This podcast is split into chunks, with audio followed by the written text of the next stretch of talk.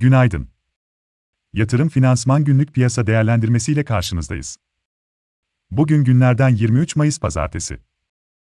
Amerika Birleşik Devletleri'nde stagflasyon endişeleri devam ederken, Wall Street'te 2001'den bu yana ilk kez 7 hafta aralıksız düşüş yaşandı. Yeni haftanın ilk rakamları ise Amerika Birleşik Devletleri vadelilerinde pozitif, Asya'da karışık bir açılışa işaret ediyor. Amerika Birleşik Devletleri borsaları için değerlemelere dayanan analizlerde şirketler için ucuzluk bölgesine gelindiği yorumları paylaşılıyor.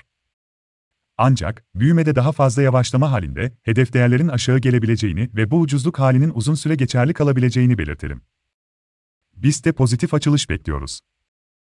BIST 100 endeksinde 2410 ve 2430 dirençleri izlenebilir.